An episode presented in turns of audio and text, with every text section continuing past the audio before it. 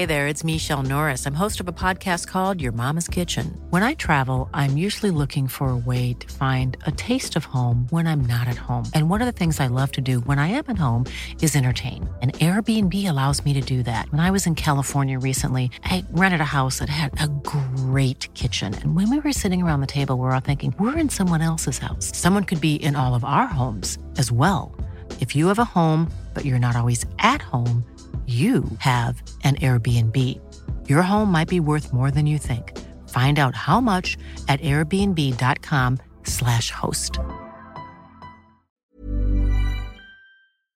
Letras Libres presenta Cine Aparte con Fernanda Solórzano. Bienvenidos a Cine Aparte y gracias por darle play a esta nueva entrega. A pesar de tener una filmografía corta todavía, son apenas tres películas, el estadounidense Robert Eggers ya se considera un director sui generis, un, una referencia casi. Es un director al que le gusta indagar en mitologías y en leyendas paganas, eh, pero que a la vez se entrega a la reconstrucción histórica de una forma obsesiva, la reconstrucción histórica de esos pasados lejanos en los que se sitúan sus historias. En sus películas lo fantástico y lo terrenal tienen el, el mismo peso. Y a este efecto también contribuye la fotografía de Jarin Blasch, quien por un lado evita eh, tomas demasiado complicadas, planos complicados, y también evita composiciones artificiosas, pero que maneja el color y la textura de forma que estas historias parecen tener un pie en el ámbito de lo sobrenatural. Todo esto se vio muy claro en su ópera prima de, de Eggers, la, la película La Bruja, de dos mil quince, que hablaba sobre eh, los orígenes puritanos de, de la brujería. Sé que suena raro así planteado, pero es, esa es la provocación que lanza la película. Esto en la Nueva Inglaterra del siglo dieciséis.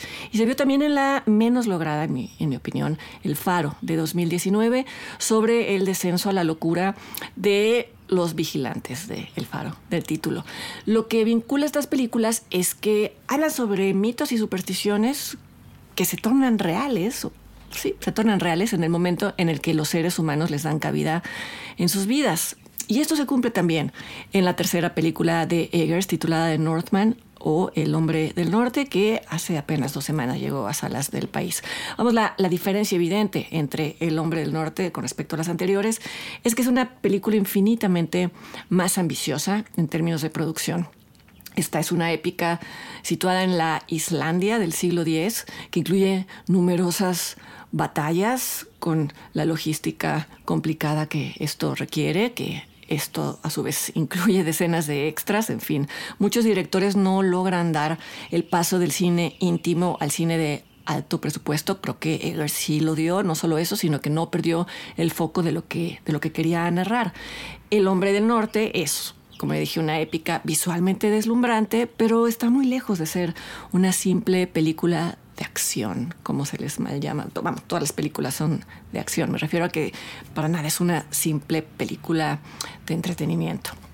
Al centro de, de esta historia, como en las anteriores, sigue estando la pregunta sobre si los protagonistas son hombres y mujeres comunes y corrientes que simplemente están descargando instintos reprimidos, o si en verdad están poseídos por, a, por algún tipo de, de divinidad. Llevo días preguntándome cómo hablar de El hombre del norte sin traicionar o minimizar la impresión que me dejó. No, no que yo sea la medida de nada, pero quería compartir esta impresión. Me pareció que más allá de su virtuosismo técnico y de que, a diferencia de, por ejemplo, El Faro, esta película fluye de principio a fin, está editada perfectamente, en fin. Eh, creo que es una película que echa luz sobre un presente que nadie veía venir. Este nadie incluye al propio Robert Eggers.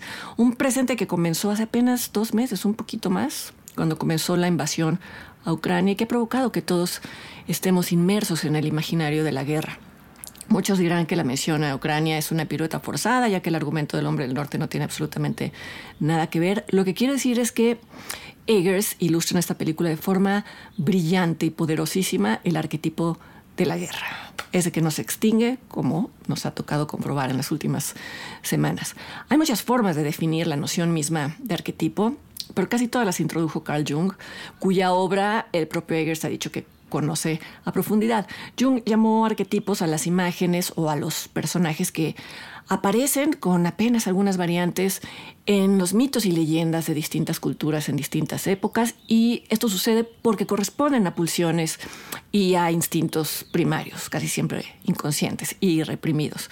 Lo que revela en concreto el arquetipo de la guerra es que desde siempre los seres humanos han, han mitificado sus impulsos destructivos y que al hacerlo sienten que forman parte de algo que los trasciende. Esto para bien y para mal. Para bien, como eh, por ejemplo en el caso de Ucrania, esto lleva a los hombres y a las mujeres de una nación a resistir más allá de lo que se creería posible y humano. Para mal, como por ejemplo cuando un ejército es manipulado, como quizá el ejército ruso, que termina rompiendo los propios códigos de la guerra y masacrando civiles, cometiendo crímenes contra, contra civiles. Y es así como me parece que una saga vikinga termina dando respuesta a esa pregunta que se hacen tantas personas todos los días sobre cómo es posible que en el siglo veintiuno se repitan escenas de barbaries que se creían erradicadas. Pues es que los, los arquetipos no se, no se erradican, se manifiestan en distintos siglos, en distintos lugares. Como ya mencioné, la historia de El hombre del norte transcurre en la Islandia del siglo diez, donde un joven príncipe llamado Amleth, interpretado cuando es niño por Oscar Novak, espera el regreso de su padre, eh, el rey Orvandil, interpretado por Ethan Hawke. Al rey también lo espera su esposa, la madre de Amleth, la reina Gudrun, interpretada por Nicole Kidman. El reencuentro de la pareja real no es tan entusiasmado, tan cálido como uno lo esperaría, y una de las razones es que el rey está herido, está herido de, en la guerra y, y, y le preocupa su sucesión. Le parece que su hijo Amleth es muy inmaduro, que eh, es sí, siendo muy aniñado, muy consentido, y que no está preparado para una batalla en donde eh, quizá tenga que defender su futuro reino. Y es así que lo somete a un ritual de iniciación. El ritual de iniciación en sí mismo también es un arquetipo que aparece en casi todas las culturas y que se conserva hasta, hasta el día de hoy. En este caso, el ritual tiene como propósito, casi todos los rituales de iniciación, de alguna manera tienen como, como propósito volver a Amleth un guerrero, un hombre en, en un sentido tradicional. Y consiste en entrar a una cueva, en inhalar el humo de un potaje alucinógeno y en invocar al dios Odín, que es el dios de la guerra en la mitología nórdica. Todo esto hasta provocarle al niño lágrimas de terror. Nunca va a ser igual, nunca va a creer que vive en un mundo sin problemas, nunca más. Todas las sinopsis describen a El hombre del norte como una historia de venganza, así que lo que voy a decir a continuación no es un spoiler, es el detonante de esa, de esa venganza. Al poco tiempo de su regreso, el rey es asesinado por su hermano bastardo, llamado Fjolnir, es interpretado por Kles Bang. Eh, es, es asesinado a plena luz del día y enfrente del pequeño Amleth. El tío traidor toma por la fuerza a la reina Gudrun, a la madre de Amleth, manda a asesinar al niño, pero el niño escapa. Y escapa repitiendo una y otra vez una frase que, que va a moldear su destino. Él dice: te vengaré padre, te salvaré madre y te mataré Fjolnir.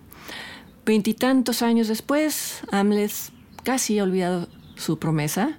Ahora parece interpretado por Alexander Skarsgård. Y este príncipe exiliado ahora...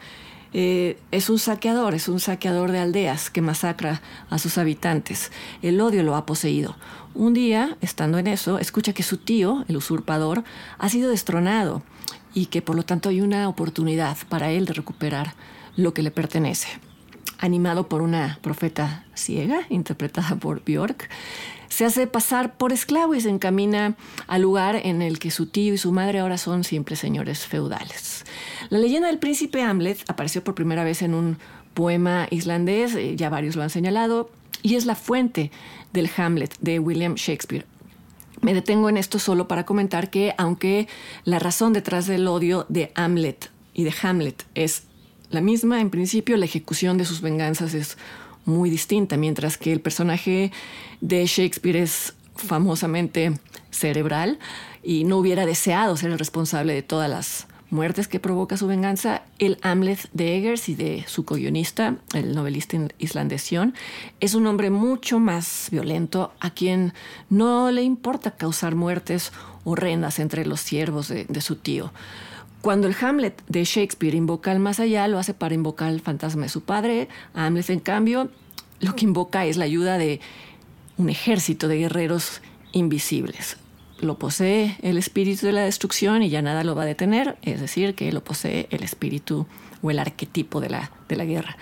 Ahora, la gran paradoja de los arquetipos es que, si bien son figuras creadas por la imaginación de los hombres, una vez que se instalan o que toman su lugar en la imaginación colectiva, influyen en el comportamiento y sirven para justificar la práctica de pulsiones, de las más destructivas.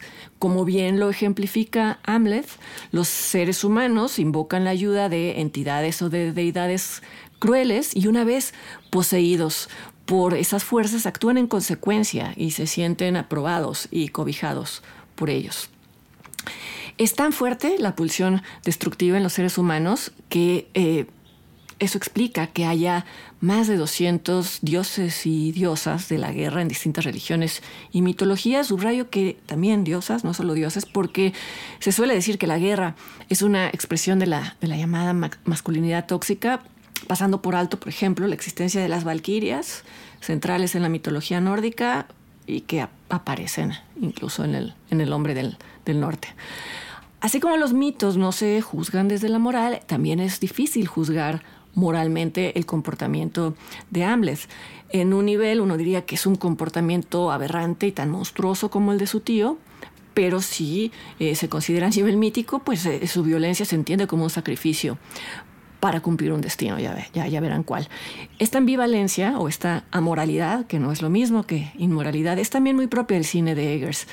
Sus películas son reelaboraciones de mitos, en tanto incluyen elementos sobrenaturales, pero, como ya dije, son también historias de hombres y mujeres poseídos por estos, por estos mitos, al margen de la moral de quienes los rodean y, y de la moral del espectador. Por ejemplo, ahí estaba la, la adolescente protagonista de la, de la Bruja, que para escapar del puritanismo de su familia eh, participaba en rituales de, de brujería, o bien ahí estaban los vigilantes de un faro que pierden la cordura, y esto puede ser ya sea por la soledad o porque, según infinidad de mitos marinos, esto es lo que le sucede a los hombres que pasan los días, los meses, los años a merced del mar. Al final no importa en estas películas si lo sobrenatural es real, es real para los personajes, y eso basta para incidir en lo que llamamos realidad. Para volver al principio, a por qué una épica de ficción situada en el siglo diez se siente, o, o me, así me lo pareció, todo menos una película escapista. Eh, ya verán eh, la secuencia quizá más cruda en El hombre del norte, que muestra el saqueo de una, de una aldea eslava, es decir, una zona en la que hoy se ubica Ucrania. Una terrible coincidencia, o lo que queda de Ucrania. Y esta secuencia muestra a hombres quemando viviendas, eh, violando mujeres, matando niños sin ninguna clemencia. Es un plano secuencia, porque es así como eh, filma eh, Jarin Blasch, pero esto le añade todavía una dimensión extra de, de realismo. Y es una secuencia, bueno, que a mí por lo menos me recordó a la película Ven y Mira, de Ellen Klimov, sobre la invasión nazi a Bielorrusia, la misma zona, por cierto, eh, durante la Segunda Guerra Mundial.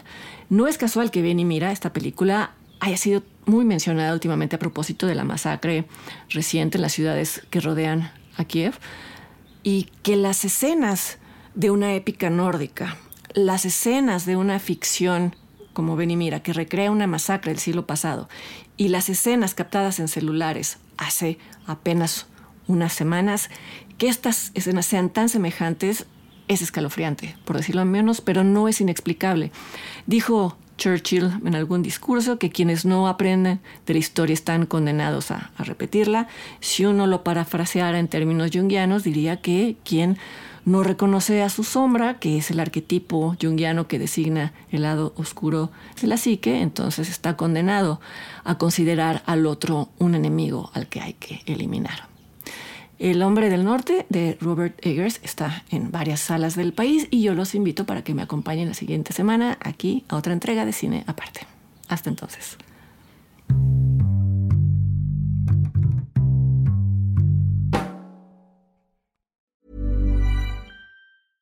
En Sherwin Williams somos tu compa, tu pana, tu socio, pero sobre todo somos tu aliado. Con más de seis mil representantes para atenderte en tu idioma y beneficios para contratistas que encontrarás en aliado pro punto com. En Sherwin Williams somos el aliado del pro.